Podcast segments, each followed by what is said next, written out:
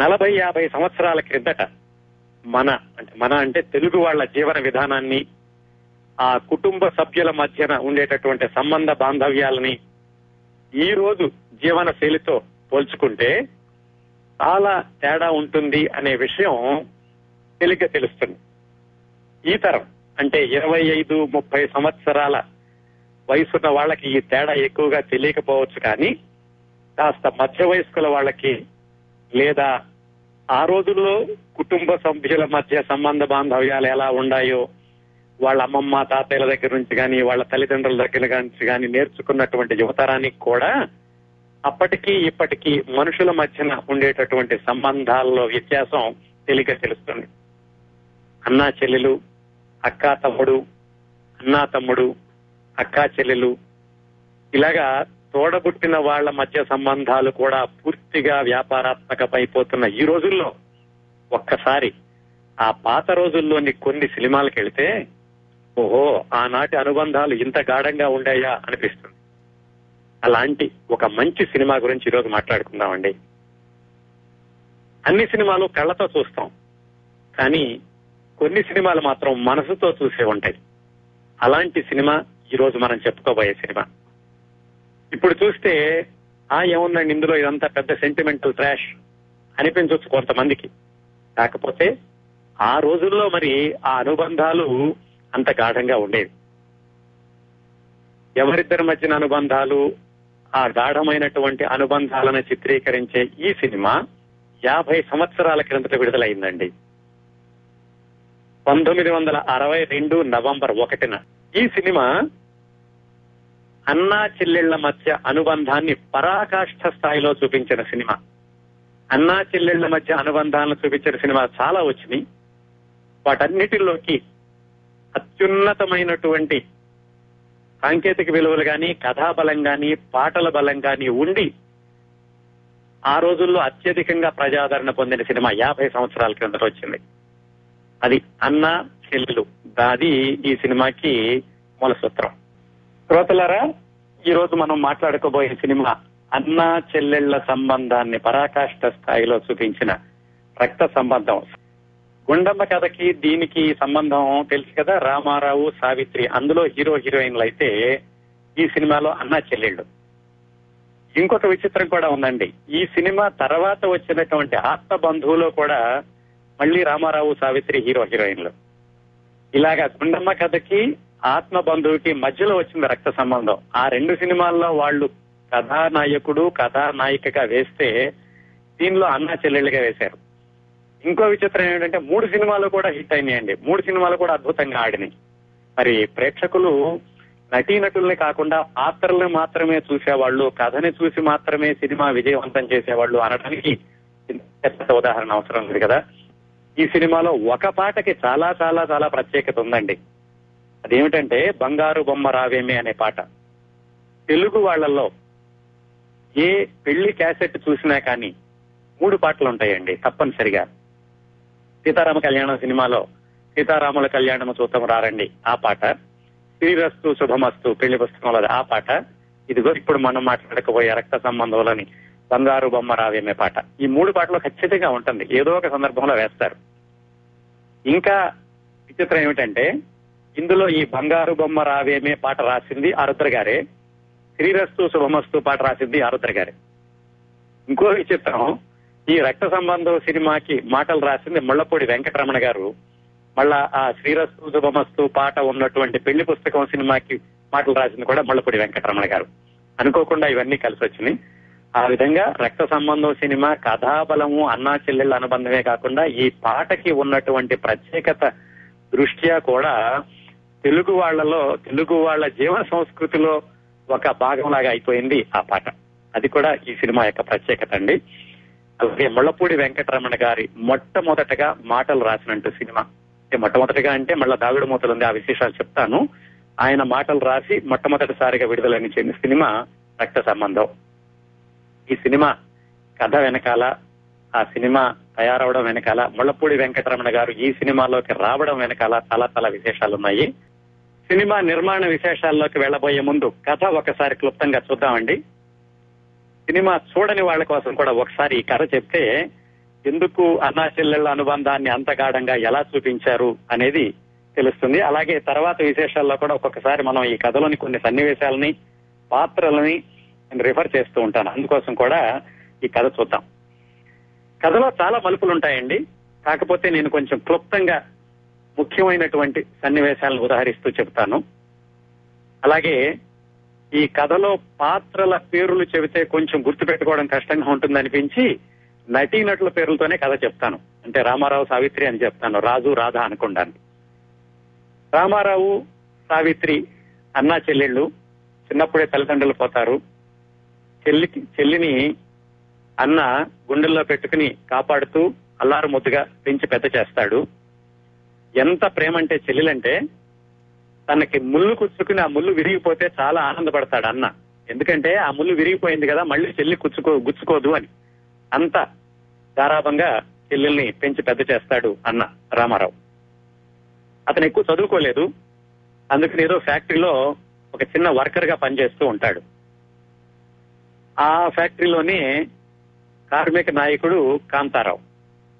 అతను ఒక సందర్భంలో సావిత్రిని చూసి ఆమె అంటే ప్రేమలో పడతాడు. ఆ కార్మిక నాయకుడు కదా ఒకసారి ఫ్యాక్టరీలో ఏదో గొడవ అవుతుంది. బోనస్ గురించి ఆ యజమానితోటి పోట్లాడి బోనస్ ఇవ్వడం లేదని చెప్పేసి అందరితోటి సమ్మె చేయిస్తాడు ఈలోగా ఆయన ఫ్యాక్టరీ మూసేస్తాడు.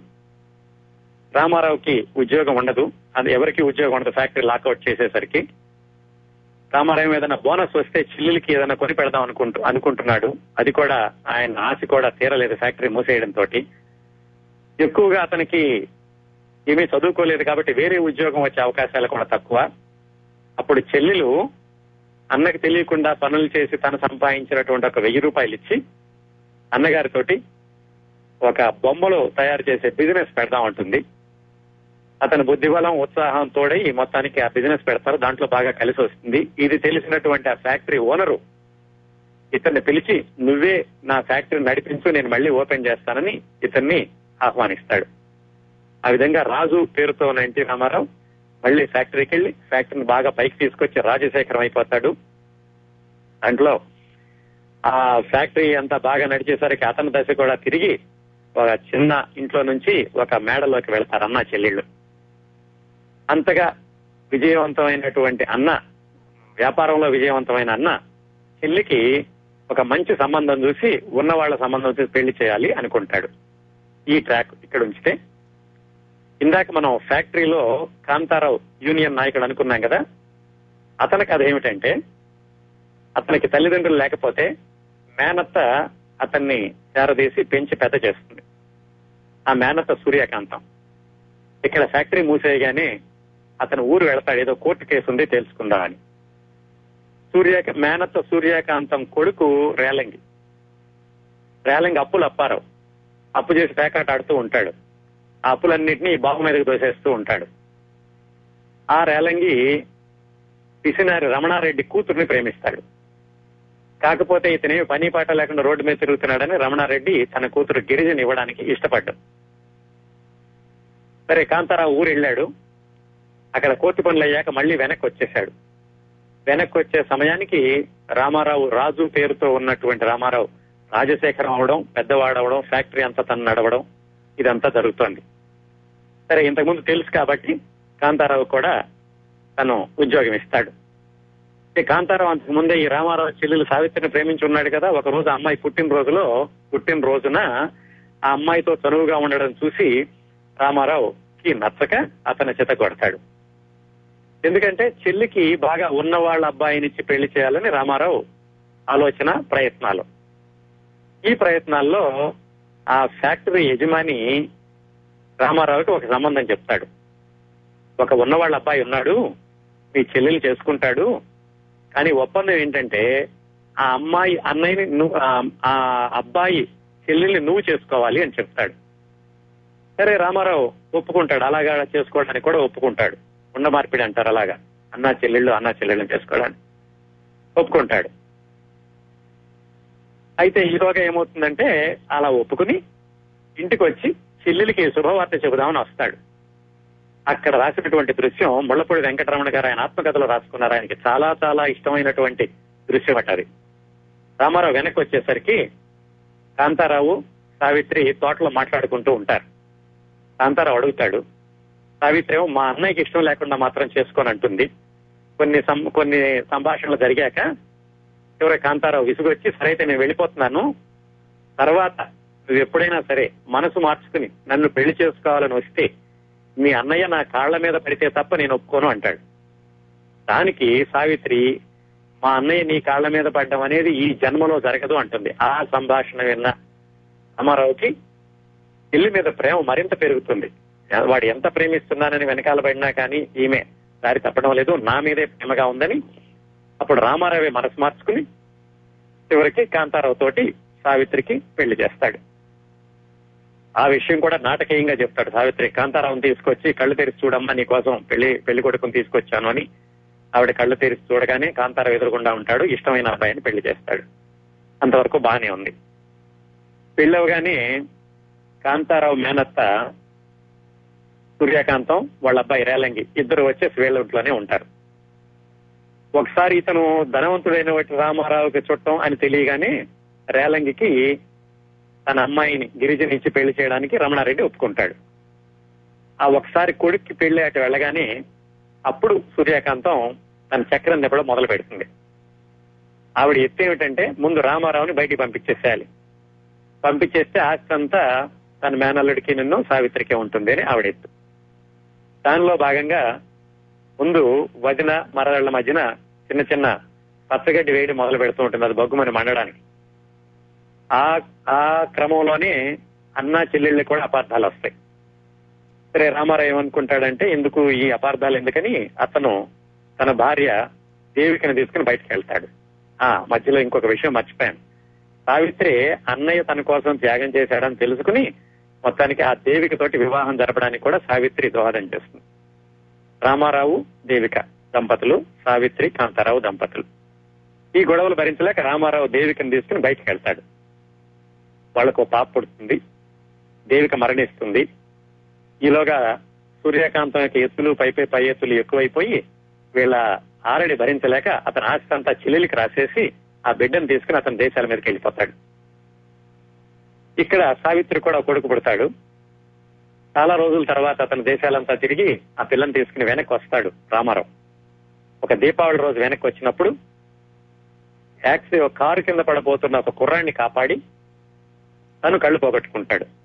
ఆ కాపాడింది ఎవరో కాదు తన మేనలుడే సావిత్రి కొడుకునే కాపాడాడు తనకు తెలియకుండా. మొత్తానికి అపార్థాలను తిరిగి చివరికి సావిత్రికి అన్నయ్య సంగతి తెలిసి అన్నయ్య దగ్గరికి వస్తుంది. అప్పటికే అతని కళ్ళు మంచం మీద ఉంటాడు. అది చూసి భరించలేక అన్నయ్య కూడా ఉద్వేగాన్ని భరించలేక చెల్లెల్ని చూడలేక తను కాపాడింది మేనలుడి అని తెలుసుకుని ఆ విషాదంలోనూ ఆనందంలోనూ అతను కన్ను మూస్తాడు. అన్నయ్య కన్ను మూసేసరికి చెల్లెలు కూడా పక్కనే కన్ను మూస్తుంది. ఆ విధంగా అన్నా చెల్లెళ్ళు ఇద్దరు పార్థాలు తొలగిపోయి కలుసుకుందాం అనుకున్న సమయంలో అన్నయ్యకి కళ్ళు పోవడం ఇద్దరు ఒకేసారి కళ్ళు మూస్తారు. అదండి విషాదాంతమైనటువంటి సినిమా. ఇటు చివరిలో వీళ్ళ ఇద్దరు పిల్లలు వాళ్ళ సావిత్రికి రామారావు సమాధుల దగ్గర వాళ్ళు పూలు వేస్తూ ఉండగా వీళ్ళ ఆత్మలు పైకి వెళ్ళిపోతూ ఉండగా సినిమా ముగుస్తుంది. ముందులో బాగానే మొదలవుతుంది. సుఖవంతంగా ఇద్దరికి పెళ్ళిళ్ళు అవుతాయి. ఎంత బాగుందన్న సమయంలో జీవితంలో ఈ మలుపులు తిరగడం మళ్ళీ విషాదం రావడం ఇద్దరు మరణించడం.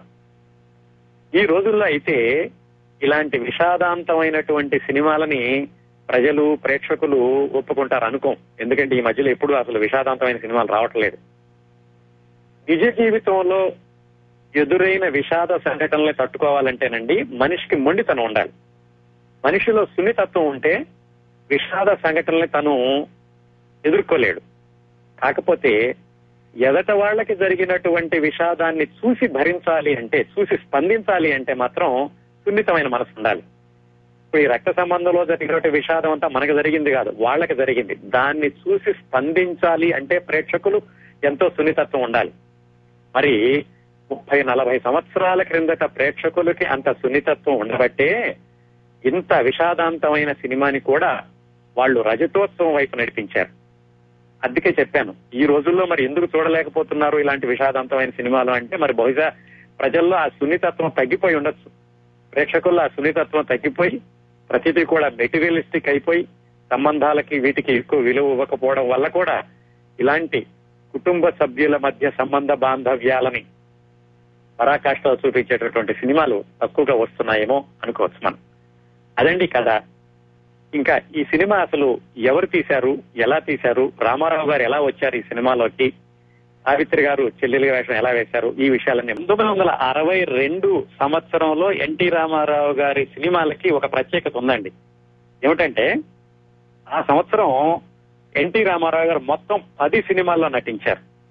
చెప్పుకున్నాం కదా ఏ, గుండమ్మ కథకి నిన్ను ఆత్మ బంధువుకి మధ్యలో ఇది వచ్చింది. ఆ రెండిట్లో హీరోయిన్లుగా వేసిన దీంట్లో అన్నా చెల్లెళ్ళుగా వేసిన అన్ని విజయవంతమైనవి అని ఈ పది సినిమాల్లోనూ గుండమ్మ కథ రక్త సంబంధం ఈ రెండు రజతోత్సవం జరుపుకున్నాయండి. ఒక్క టైగర్ రాముడు అనే సినిమా తప్ప తొమ్మిది సినిమాలు కూడా సద్దినోత్సవం జరుపుకున్నాయి. అది ఒక రికార్డ్ అయితే ఇంకొక రికార్డు. కేవలం ఎన్టీ రామారావు గారు మాత్రమే సృష్టించింది ఇంకెవరు సృష్టించనిది సృష్టించలేనిది. ఏమిటంటే పంతొమ్మిది వందల అరవై రెండులో ఒకే హీరో పౌరాణికం చారిత్రాత్మకం జానపదం సాంఘికం. నాలుగు రకాల సినిమాల్లోనూ వేసి నాలుగు రకాల సినిమాలని కూడా శత దినోత్సవం వైపు నడిపించినటువంటి ఖ్యాతి ఒక్క ఎన్టీ రామారావు గారికి మాత్రమే దక్కింది. ఆ తర్వాత ఇంకెవరూ కూడా ఇలాంటి రికార్డు సృష్టించలేరు. ఎందుకంటే జానపదాలు ఆత్మకాలు ఎక్కువగా రావట్లేదు కాబట్టి. అది కూడా ఒక రికార్డ్ అండి. ఎన్టీ రామారావు గారి నటనా జీవితంలో పంతొమ్మిది వందల అరవై రెండుకి ఉన్నటువంటి ప్రత్యేకత. ఇంకా ఈ సినిమా నిర్మాణం విశేషాల్లోకి వెళితే ఈ సినిమా ఎలా మొదలు పెట్టారో చెప్పుకోవాలంటే మనం విజయవాడలో బయలుదేరాలండి. విజయవాడలో పంతొమ్మిది వందల ఇరవై ప్రాంతాల్లో మారుతి టాకీస్ అని ఒక పర్మనెంట్ థియేటర్ కట్టారు. ఆంధ్రప్రదేశ్ మొత్తం మీద మొట్టమొదటిసారిగా నిర్మించబడిన పర్మనెంట్ థియేటర్ మారుతి టాకీస్ విజయవాడలో. అప్పటికి ఇంకా టాకీ సినిమాలు కూడా రాలేదు. మూకీ సినిమాలు ఆడుతూ ఉండేవి. ఆ కట్టిన వాళ్ళని పోతిన బ్రదర్స్ అంటూ ఉండేవాళ్ళు. వాళ్ళలో పోతిన శ్రీనివాసరావు ముఖ్యమైన ఆ, పాత్రరు. వాళ్ళ అబ్బాయిల్లో ఒక అతని పేరు డూండేశ్వరరావు. పోతిన శ్రీనివాసరావు గారి పెద్ద ఏమో ఆ థియేటర్ చూసుకుంటూ ఉండేవాడు. ఆ చిన్నబ్బాయి డూండి డూండేశ్వరరావుని డూండి అనేవాళ్ళు. ఆయన మద్రాసులో చదువుకుంటూ ఉండేవాడు. మద్రాసులో చదువుకున్నప్పుడు అతనికి కేర్ టేకర్స్గా ఎవరు ఉండేవాళ్ళు అంటే అక్కినే నాగేశ్వరరావు గారు సుందర్లాల్ నహతా అని ఆయన సినిమాలకు పెట్టుబడి పెట్టేవాడు సినిమాలు కూడా తీస్తూ ఉండాడు వీళ్ళిద్దరూ ఈ డూండేశ్వరరావు బాగోగులు చూసుకుంటూ ఉండేవాళ్ళు అతను మద్రాసులో ఉండగా. మరి సహజంగానే సినిమా థియేటరు ఈ సినిమా వాళ్ళతో పరిచయాలు కాబట్టి ఆ డూండి కూడా సినిమాలు నిర్మించాలన్నటువంటి ఉత్సాహం వచ్చింది. అతను ఏం చేశాడంటే సుందర్లాల్ నహతా అప్పటికే ఆయన కూడా సినిమా నిర్మాణంలో ఉన్నాడు. ఆయనకు కూడా సినిమా నిర్మాణంలో మెళకువలు తెలుసు. ఆయన సహాయంతో తమిళంలో ఒక సినిమాని తీసుకుని దాన్ని తెలుగులో డబ్బింగ్ చేశారు. అది కొండవీటి దొంగ. అది బాగా ఆడింది. ఇదంతా ఎప్పుడు జరిగింది? పంతొమ్మిది వందల యాభై ఏడు యాభై ఎనిమిది ప్రాంతాల్లో. ఆ తర్వాత సుందర్లాల్ నాథ ఒక్కడే తీసినటువంటి సినిమాలు మంచి రోజులు శభాష్ రాముడు శాంతి నివాసం అభిమానం ఈ సినిమాలన్నిటికీ కూడా దూండి అన్న ఆయన సహ నిర్మాతగా ఉండేవాడు. ఆ తర్వాత ఈ డూండి పూర్తి స్థాయి నిర్మాతగా మారి మొట్టమొదటిసారిగా తీసిన సినిమా పంతొమ్మిది వందల అరవై ఒకటిలో శభాష్ రాజా. అది బాగా ఆడింది. అప్పుడు రెండో సినిమాగా అంటే తన సొంత నిర్మాతగా సినిమా తీద్దాం అనుకున్నప్పుడు తమిళంలో అప్పుడు ఘన విజయం సాధించినటువంటి పాష మలర్ అనే సినిమా కనపడింది. అదే ఇప్పుడు మనం మాట్లాడుకోబోతున్నాం రక్త సంబంధం. ఆ పాష మలర్ ఎంత సంచలనం సృష్టించిందంటే ఇప్పటికీ కూడా తమిళ సినిమాలో క్లాసిక్స్లో కొన్ని చెప్పండి అంటే తప్పనిసరిగా పాశమల్లర్ని చెప్తారు. దాంట్లో శివాజీ గణేశన్ జమినీ గణేశన్ ఇద్దరు పోటాపోటీగా నటించారు. తెలుగులో రామారావు గారు వేసిన పాత్ర తమిళంలో శివాజీ గణేశన్. కాంతారావు పాత్ర జమినీ గణేశన్. రివర్స్ అనుకోండి. శివాజీ గణేశన్ రామారావు గారు జమినీ గణేశన్ ది కాంతారావు వేశారు. అది జమినీ గణేశన్ సొంతంగా తీశారు తమిళంలో. అసలు ఆ సినిమా కథ ఎట్లా వచ్చిందంటే కొట్టార్కర్ అని ఒక ఆయన ఉండేవాడు. ఆయన మలయాళం ఒక కథ రాశాడు. ఆ కథ ఆధారంగా వీళ్ళు తమిళలో సినిమా తీశారు. ఈ కొట్టార్కర్ ఎవరంటే ఆయన మలయాళీనే కానీ దాదాపుగా ఎనభై ఏడు సినిమాలకి కథ అందించాడు. అన్ని సినిమాల్లో ఆయన నటించాడు కూడా. తెలుగులో పాత సినిమాలు ఎవరైనా గుర్తున్న వాళ్ళకి కొంచెం గుర్తు చేసుకోగలిగితే సర్కార్ ఎక్స్ప్రెస్ అని ఒక సినిమా వచ్చిందండి. ఎప్పుడైనా చూడండి యూట్యూబ్లో అందులో ఒక అతను ఉంటాడు క్లీన్ షేవ్డ్ హెడ్ తోటి గు- బోడిగుండతో ఉంటాడు ఒక విలన్. అతనే కొట్టారు అతను రాసిన కథ ఆధారంగా పాశమలర్ తమిళంలో వస్తే దాన్ని తెలుగులో తీద్దామని డూండేశ్వరరావు గారికి ఐడియా వచ్చింది. ఆయన చాలా క్రియేటివ్ పర్సన్. నాగిరెడ్డి చక్రపాణి గారి లాగా సుందర్లాల్ నాథా డూండీల్లో సుందర్లాల్ నాథానేమో బిజినెస్ ఆస్పెక్ట్స్ అంతా చూసుకుంటూ ఉండేవాడు. టూండి గారు క్రియేటివ్ పార్ట్ చూసుకుంటూ ఉండేవాడట. ఆయన ఈ సినిమా తీద్దాం అనుకున్నప్పుడు అనుమానం లేకుండా చెల్లెల పాత్ర సావిత్రి అని నిర్ణయించుకున్నారు. తర్వాత వాళ్ళకి బాగా తెలిసినటువంటి అక్కినే నాగేశ్వరరావు. ఆయనకి చాలా తెలుసు కదా ఆయనే కదా ఈయన సంగతులన్నీ చూస్తుంది. మద్రాసులోనూ ఆయన దగ్గరికి వెళ్ళి ఆయన అడిగారు. ఏమండి మీరు అన్న పోర్షన్ వేయాలి అని. ఆయన ఏం చెప్పారంటే ఇప్పుడే నేను సావిత్రి నేను హీరోయిన్లుగా వేస్తున్నాము. నువ్వు వచ్చి ఇప్పుడు అన్నా చెల్లెలంటే కనుక ప్రేక్షకులు సరిగ్గా చూడరు. కాబట్టి నువ్వు వెళ్ళి ఎన్టీ రామారావు గారిని అడుగు అని ఆయన సలహా చెప్పారు. ఆయన సలహా మీద డూండి వెళ్ళి ఎన్టీ రామారావు గారిని అడిగారు. ఎన్టీ రామారావు గారికి ఏంటంటే సెంటిమెంట్ల కంటే కూడా కథ ఏమిటి? కథాబలం ఉందా? దాంట్లో నటనకి ఎంత స్కోప్ ఉంటుంది? అనే విషయాలు ముఖ్యం. కాబట్టి ఆయన ఏమాత్రం అభ్యంతరం చెప్పకుండా సావిత్రికి అన్నగా వేయడానికి ఆయన ఒప్పుకున్నారు. ఆ విధంగా ఎన్టీ రామారావు సావిత్రి అన్నా చెల్లెళ్ళుగా ఆ పాత్రలకి సరిపోయారు. అలాగే జమినీ గణేషన్ తమిళంలో జమినీ గణేషన్ వేసినటువంటి పాత్రకి తెలుగులో కాంతారావుని ఎన్నుకున్నారు. అప్పటికి జమినీ గణేషన్కి సావిత్రి గారికి పెళ్ళైంది వాళ్ళకు పాప కూడా ఉన్నారు ఆ టైంకి. ఇంకా ఎన్టీ రామారావు పక్కన అంటే ఎన్టీ రామారావుకి భార్యగా నటించేది చాలా చిన్న పాత్ర. దానిని దానికోసం దేవికిని ఎంపిక చేశారు. ఆవిడ అప్పటికే పెద్ద హీరోయిన్. కాకపోతే ఈ డూండి గారి ఆధ్వర్యంలో వచ్చిన శభాష్ రాముడు అనే సినిమాలో ఆవిడ హీరోయిన్గా వేయడం వల్ల ఆ ప్రొడ్యూసర్ అడగడం వల్ల ఆ కృతజ్ఞతతోటి ఆవిడ చిన్న క్యారెక్టర్ కూడా ఒప్పుకున్నారు ఇక సినిమా షూటింగ్ అంతా కూడా మద్రాసులోనే చేశారు. ఇందులో ఈ ఫ్యాక్టరీ సన్నివేశాలు ఉంటాయి. ఆ లోపల సన్నివేశాలు మాత్రం నిజమైన ఫ్యాక్టరీలో చిత్రీకరించారు. ఆ ఫ్యాక్టరీ బయట కనపడేటటువంటి ఎక్స్టీరియర్ మాత్రం స్టూడియోలోనే సెట్టింగ్ వేసి ఆ గోడంతా కట్టి పైన రత్నం కాంప రత్నం మెటల్ ఇండస్ట్రీస్ అని ఉంటుంది కదా ఆ బోర్డు పెట్టి వెనకాల పెద్ద పొగగొట్టం కటౌట్ పెట్టి దాన్ని ఫ్యాక్టరీ లాగా చూపించారు. జాగ్రత్తగా మీరు చూసినప్పుడు అబ్జర్వ్ చేస్తే మీకు తెలుస్తుంది అది నిజమైన గోడ నిజమైన ఫ్యాక్టరీ గొట్టం కాదు అన్న విషయం కొంచెం సునిశ్చితంగా చూస్తే తెలుస్తుంది. ఇంకా ఎన్టీ రామారావు సావిత్రి వాళ్ళు కొంచెం సంపాదించుకున్నాక వాళ్ళు నివసించే బంగ్లా అది సుందర్లాల్ నాతా ఉండే బంగ్లా. ఆ విధంగా సినిమాకి నటీనటులు ఎక్కడెక్కడ షూటింగ్ చేయాలి అన్న విషయాలన్నీ కూడా నిశ్చితమైనవి. దీని ఇంకా డైరెక్టర్గా తమిళ సినిమాని డైరెక్ట్ చేసిన భీమ్ సింగ్ నే తెలుగు కూడా తీసుకుందాం అనుకున్నారు. పేరు భీమ్ సింగ్ అని ఉంటుంది కానీ ఆయన కూడా తెలుగు ఆయనేనండి. కాకపోతే ఏమైందంటే అప్పట్లో ఆయన చాలా బిజీగా ఉండడంతో పి మధుసూదన్ రావు గారిని తీసుకున్నారు. వి మధుసూదన్ రావు గారు అప్పటికి నాలుగైదు సినిమాలు మాత్రమే తీశారు. ఆయన కూడా పెద్ద సక్సెస్ఫుల్ డైరెక్టర్ ఏం కాదు ఆ సమయానికి. కాకపోతే డూండి గారికి ఏమిటంటే సక్సెస్ ఆ ఫెయిల్యూర్తో సంబంధం లేకుండా ఎవరి దగ్గర అయితే టాలెంట్ ఉంటుందో గమనించి వాళ్ళని ఐడెంటిఫై చేసేటటువంటి ఆ ఖ్యాతి ఆ డూండి గారికి ఉందట. ఆ ధైర్యంతో ఆయన వి మధుసూదన్ రావు గారిని డైరెక్టర్గా పెట్టుకున్నారు. వి మధుసూదన్ రావు గారంటే తర్వాత రోజుల్లో చాలా మంచి సినిమాలు తీశారండి. మంచి సినిమాలు విజయవంతమైన సినిమాలు తీశారు. తొంభై నాలుగవ ఏట మరణించారు ఆయన. ఇలా వీళ్ళందరూ టెక్నీషియన్స్ అందరూ సిద్ధమయ్యారు. మరి మాటలు రాయడానికి ఎవరిని తీసుకోవాలంటే మాటలు ఇది పూర్తి సెంటిమెంటల్ సినిమా. మనుషులు మనసులు మమతలు అనుబంధాలు వీటికి సంబంధించింది. ఇలాంటివి బాగా రాసేటటువంటి వ్యక్తి ఒక ఆత్రేయ గారు మాత్రమే. అందుకని సహజంగానే అందరూ ఆత్రేయ గారు అన్నారు. కాకపోతే డుండి గారికి ఆత్రేయ గారితో వచ్చేటటువంటి ఇబ్బంది అందరికీ తెలుసు డుండి గారికి కూడా తెలుసు. ఆయన ఎందుకనో ఆత్రేయ గారు అనుకోకుండా ఒక కుర్రాడు పత్రికల్లో ఈ సినిమా రివ్యూస్ అవి ఎక్కువగా రాస్తూ ఉంటాడు. బాగా అతను అంతకుముందు కథలు కూడా రాశాడు అని అతని దగ్గరికి వెళ్ళి అడిగారు. అతనే ముళ్ళపూడి వెంకటరమణ గారు.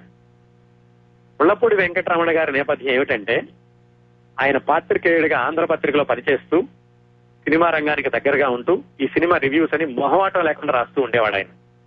ఆయన సినిమా రివ్యూ వస్తోంది అంటే అందరూ గుండెలు అరచేతిలో పట్టుకుని చూసేవాళ్ళట మన సినిమా గురించి ఏం రాస్తాడో ఇతను అని.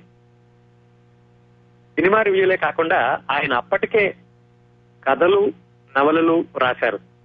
అవన్నీ కూడా హాస్య ప్రధానంగా ఉండేవి. కానీ డూండి గారికి నమ్మకం. హాస్యం రాసినటువంటి రచయిత ఏదైనా రాయగలడు. అదే సెంటిమెంట్ రాసే రచయిత హాస్యం రాయలేడు. ఆయన ఉదాహరణ కూడా అనుకున్నారు. ఆత్రేయ గారు ఇప్పుడు సెంటిమెంట్ రాస్తాడు కానీ హాస్యం రాయలేడు. ఆయన ఏ లెక్కలు వేసుకున్నారో కానీ మొత్తానికి ముళ్ళపూడి వెంకటరమణ గారిని అడిగారు. ముళ్ళపూడి వెంకటరమణ గారు అప్పటికే అతి బలవంత మీద ఒక సినిమాకి చేయడానికి ఒప్పుకున్నారు. అది ఆదుర్తి సుబ్బారావు గారి దర్శకత్వంలో తయారవుతున్న దాగుడు మూతల సినిమా. ఆ సినిమాకి ఆయన రాయడం మొదలు పెట్టారు. కాకపోతే ఆ సినిమా మొదలవడమే చాలా ఆలస్యమై సంవత్సరంన్నర రెండు సంవత్సరాల పాటు కొనసాగింది. ఆ సమయంలో డుండి గారు వెళ్ళి అడిగారు ఆయన అయితే ఆయన చెప్పారు ఏమండి నేను అసలు సినిమాకి పనికిరాను. బలవంతాన నన్ను తగుడు మూతలు రాయించుకుంటున్నారు. అది ఎలా రాస్తున్నానో కూడా నాకు తెలియదు ఆదిత్య సుబ్బారావు గారు ఆల్రెడీ తిట్టారు నన్ను. ఈ సన్నాసిని ఎక్కడ తీసుకొచ్చావా నువ్వు? నాకు మాటలు రాయడానికని. అని ఆదిత్య సుబ్బారావు గారు ఆ తాగుడు మూతల నిర్మాతను కోపడ్డారట. అది కూడా తెలిసింది ముళ్ళపూడి వెంకటరమణ గారికి. అందుకని ఆయన ఏమాత్రం రాయడానికి ఒప్పుకోలేదు. కాకపోతే డూండి గారు నువ్వు రాయగలవు నేను రాయిస్తాను. నాకు ఆ నమ్మకం ఉంది. తప్పనిసరిగా ఈ సినిమా సక్సెస్ అవుతుందని మొత్తానికి బలవంతంగా ఒప్పించి ముళ్ళపూడి వెంకటరమణ గారిని తన సినిమాకి రాయమన్నారు. కాకపోతే ఆయన అప్పటికే అవతల సినిమాకి రాస్తున్నారు కాబట్టి ఆ ప్రొడ్యూసర్కి చెప్పారు ఏమండి ఇలా ఇంకో సినిమా అవకాశం వచ్చింది రాయమంటారంటే ఏం పర్వాలేదు రాయండి. మనదేం విజయ పిక్చర్స్ లాగా కాంట్రాక్టింగ్ లేదు కదా. నా సినిమా మొదలయ్యేలాగా నీకు ఆ సినిమా విడుదల హిట్ అయితే నాకు కూడా మంచిది అవుతుందని ఆ దాగుడు మూతల ప్రొడ్యూసర్ కూడా చెప్పడంతో ఈయన వచ్చి ఈ సినిమాకి పనిచేయడం మొదలు పెట్టారు రక్త సంబంధం సినిమాకి. కొత్త కుర్రాడు హాస్యం రాసేవాడు సెంటిమెంట్ ఏం రాస్తాడు ఇండస్ట్రీలో అందరూ చెవులు కొనుక్కోవడం మొదలు పెట్టారు ఈ డుండికి ఏం వచ్చింది? ఇతను పెట్టుకున్నాడు ఈ సినిమా ఎట్టి పరిస్థితుల్లో ఫెయిల్ అవుతుంది అని. ఒక రచయిత వచ్చి వెన్నపూడి వెంకటరమణ గారిని బెదిరించాడట కూడా. బెదిరించడం అంటే ఏమిటి? ఏమండి మీకు ఆ చెల్లెళ్ళు ఉన్నారా అని అడిగాట. లేరండి అన్నట్టు చూడు నాకు చెల్లెలు ఉంది నా చెల్లెలు సరిపోయింది అన్నా చెల్లెళ్ళ అనుబంధం ఎలా ఉంటుందో నాకు బాగా తెలుసు నాలాంటి వాడు రాయాలి కానీ నువ్వు రాస్తున్నావా అని అన్నట్టు ముళ్ళపూడి వెంకటరమణ గారు. ఆయన వెంటనే ఒక మాట అన్నారట. ఏమండి సినిమాలో చెల్లిలే కదా అన్న కూడా చనిపోతాడు మరి మీరు కూడా చనిపోయి ఉండాలి కదా అని అన్నట్టు ఇంకా ఆయన వేరే సమాధానం చెప్పకుండా ఆయన పక్కకి వెళ్ళిపోయాడు. మొత్తానికి ఆ విధంగా ముళ్ళపూడి వెంకటరమణ గారు ఈ సినిమాకి మాటలు రాయడానికి కుదురుకున్నారు. అయితే అదేమంత సజావుగా సాగలేదు. ఎందుకంటే మొట్టమొదటిసారిగా సినిమాకి మాటలు రాయడం ఆయన ఒక సీన్ రాయమంటే ఐదారు పేజీలు రాసేవాళ్ళట. మధుసూదన్ రావు గారు డూండి గారు కూర్చుని అలా ఓపిక్గా ఆయనతోటి మళ్ళీ మళ్ళీ చెప్పించి దాన్ని ఒక పద్ధతిలో రాయించారు.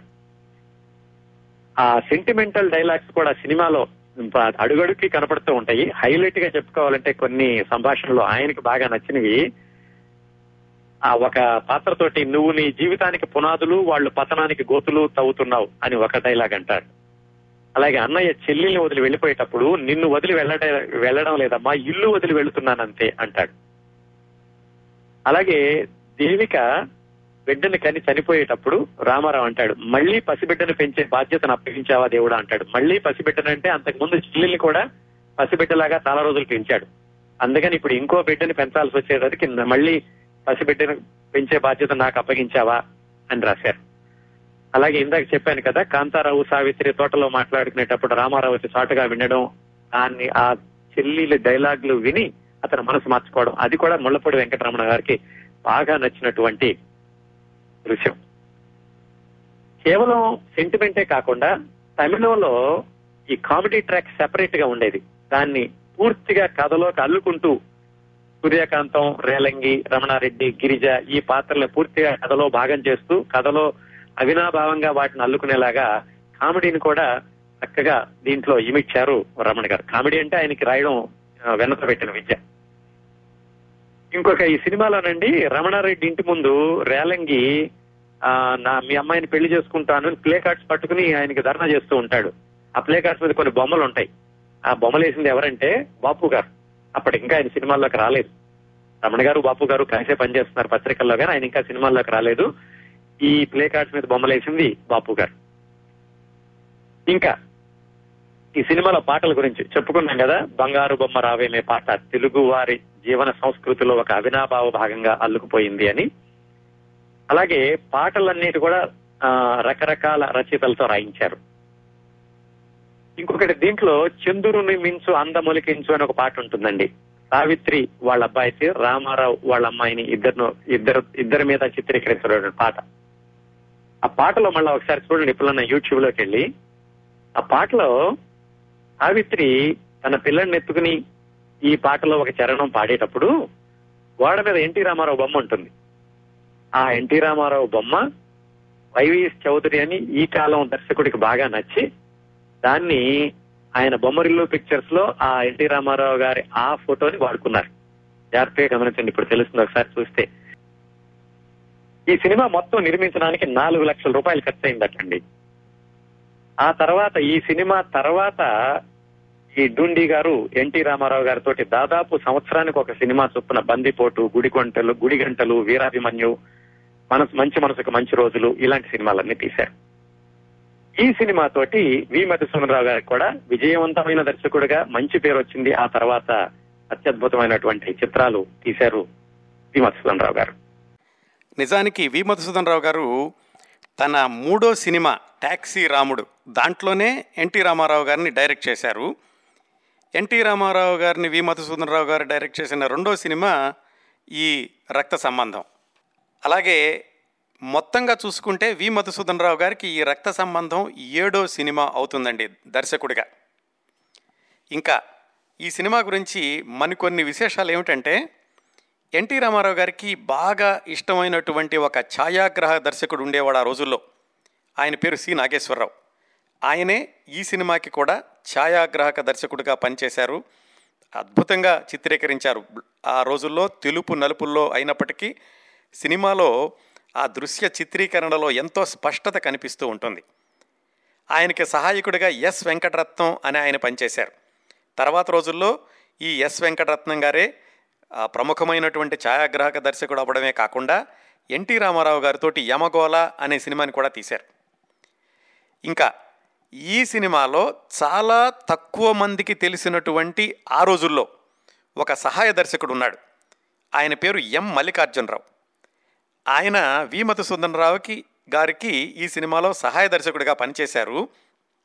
తర్వాత రోజుల్లో ఆయన దర్శకుడిగా మారి ఎన్టీ రామారావు గారి తోటే ప్రమీలార్జునీయం అనేటటువంటి సినిమాతో ఆయన దర్శకుడిగా మారారు. ఈ ఎం మల్లికార్జునరావు గారి గురించి తేలిగ్గా తెలియాలంటే మనం గూఢచారి నూట పదహారు సినిమాని ఉదహరించవచ్చండి. కృష్ణ గారిని ఆయన సినీరంగ ప్రవేశం చేసిన కొత్తలోనే సూపర్ స్టార్గా మార్చిన గూఢచారి నూట పదహారుని దర్శకత్వం చేసిన ఎం మల్లికార్జునరావు గారు ఈ రక్త సంబంధానికి సహాయ దర్శకుడిగా పనిచేశారు. ఆయన తొలితరం నటీమణి శ్రీరంజని గారికి కుమారుడు కూడాను. అలాగే ఎన్టీ రామారావు గారు గుంటూరులో చదువుకునేటప్పుడు ఆయనకి ఒక సీనియరో జూనియరో కూడా ఈ మల్లికార్జునరావు గారు. అలా కూడా ఎన్టీ రామారావు గారికి ఈ సినిమాకి సహాయ దర్శకుడిగా పనిచేసిన మల్లికార్జునరావు గారికి పరిచయం అంతకు ముందే ఉందన్నమాట. ఈ సినిమాలో పాటలు ఘంటసాల గారు సంగీత దర్శకత్వం చేశారు. అత్యద్భుతమైన పాటలని చెప్పుకున్నాం కదా మొత్తం ఎనిమిది పాటలు ఉన్నాయండి దీంట్లో. సాధారణంగా పౌరాణిక చిత్రాల్లో జానపద చిత్రాల్లో ఎక్కువ పాటలు ఉండేవి కానీ సాంఘిక చిత్రాల్లో ఎనిమిది పాటలు ఉండడం అనేది ఒక విశేషంగానే చెప్పుకోవచ్చు ఈ రక్త సంబంధం చిత్రం దృష్ట్యా. దర్శకుడు మధుసూదన్ రావు గారికి అనిశెట్టి సుబ్బారావు అని మిత్రుడు ఉండేవాడు. ఆయన పాటలు రాస్తూ ఉండేవాళ్ళు. ఆయన ఈ సినిమాలో రెండు పాటలు రాశారు. చంద్రుని మించు అందములకించు అనే పాట కూడా ఆయన రాసిద్దే. నిజానికి ఆ పాట కోసమని చాలా వర్షన్స్ రాసి తమిళంలో కంటే తెలుగులో బాగా వచ్చినటువంటి ఆ వర్షన్ని ఉంచుకుంటారు. అలాగే ఈ సినిమాలో మొట్టమొదట్లోనూ చిట్ట చివరిలోనూ రెండుసార్లు వస్తుందండి. రక్త సంబంధం ఇదే రక్త సంబంధం అనే పాట. టైటిల్స్లో వచ్చేటటువంటి ఆ పాటనేమో దాశరథి గారు రాస్తే క్లైమాక్స్లో వచ్చేటటువంటి ఆ రక్త సంబంధం ఇదే రక్త సంబంధం అనే పాటని అనిశెట్టి గారు రాశారు. ఈ ఘంటసాల గారు సంగీత దర్శకత్వం చేసినటువంటి ఈ పాటల్లో ఒకటి రెండు ట్యూన్స్ని తమిళంలో మూలమైనటువంటి సినిమా పాశమలర్కి విశ్వనాథన్ రామ్మూర్తి గారు సమకూర్చిన ట్యూన్స్ని రెండు వాడుకున్నారు. అవేమిటంటే ఈ బంగారు బొమ్మ రావేమే చంద్రుని మించు అనేటటువంటి పాటలు తమిళంలో ఉన్నటువంటి ట్యూన్స్ని తెలుగులో కూడా వాడుకున్నారు. ఇంకా ఈ సినిమా మొట్టమొదటగా విడుదలైనప్పుడే పదకొండు కేంద్రాల్లో వంద రోజులాడింది నిజానికి విజయవాడలో ఆ మారుతి టాకీస్లో రజతోత్సవం కూడా చేసుకుంది. ఈ సినిమాకి నూరు రోజుల ఫంక్షన్ చేయలేదు. ఎందుకంటే ఈ సినిమా కంటే ముందు మంచి మనసుకు మంచి రోజులు అనే సినిమా వంద రోజుల వేడుక చేస్తే విజయవాడలో ఏదో కొంచెం అపశృతి జరిగింది దాంట్లో. అందుకని ఈ రక్త సంబంధం సినిమా విజయవంతంగా ఆడినప్పటికీ దానికి శతదినోత్సవం ఫంక్షన్ చేయకుండా ఆ షీల్డ్లు అవే తయారు చేసి కళాకారులందరికీ కూడా ఇంటికి పంపించారు. చాలా విశేషం ఏమిటంటే ఈ సినిమా రిపీటెడ్ రన్లో పంతొమ్మిది వందల ఎనభై ఎనిమిదిలో హైదరాబాదులో విడుదల చేస్తే మళ్ళీ వంద రోజులు ఆడింది. అప్పుడు ఎన్టీ రామారావు గారు ముఖ్యమంత్రిగా ఉన్నారు. ఆ సమయంలో ఈ రక్త సంబంధం రిపీటెడ్ రన్లో వంద రోజులు ఆడడం అనేటటువంటి విజయాన్ని దృష్టిలో పెట్టుకుని ఒక ఫంక్షన్ చేశారు. అప్పుడు ఎన్టీ రామారావు గారు ఆయనే షీల్డ్ అందుకున్నారు. సావిత్రి గారి తరఫున వాళ్ళ అమ్మాయి విజయ చాముండేశ్వరి షీల్డ్ తీసుకున్నారు ఆ పంతొమ్మిది వందల ఎనభై ఎనిమిదిలో. ఈ సినిమాకి ఎన్టీ రామారావు గారికి పాతిక వేలు సావిత్రి గారికి ఇరవై వేలు దేవిక గారికి ఐదు వేలు పారితోషికం ఇచ్చారటండి. నిజానికి ఆ రోజుల్లో ఎన్టీ రామారావు గారు గ్లామర్ హీరోగా అలాగే సాహసవంతమైనటువంటి జానపద హీరోగా కొనసాగుతున్నారు. అలాంటి రోజుల్లో అన్నా చెల్లెళ్ళ సంబంధం అనేటటువంటి కథాంశంతో ఒక ట్రాజిడీ పాత్రని కూడా ధరించి విజయవంతం చేశారు ఈ చిత్రాన్ని ఎన్టీ రామారావు గారు. ఇలా ఎన్టీ రామారావు గారి సినిమా విజయాల గురించినటువంటి రికార్డులు చాలా ఉన్నాయనుకోండి వాటిల్లో ఒకటి ఈ రక్త సంబంధాన్ని కూడా చేర్చుకోవచ్చు. అదండి అన్నా చెల్లెళ్ళ సంబంధాన్ని అత్యున్నతమైనటువంటి స్థాయిలో చిత్రీకరించిన చిత్రం రక్త సంబంధం విశేషాలు.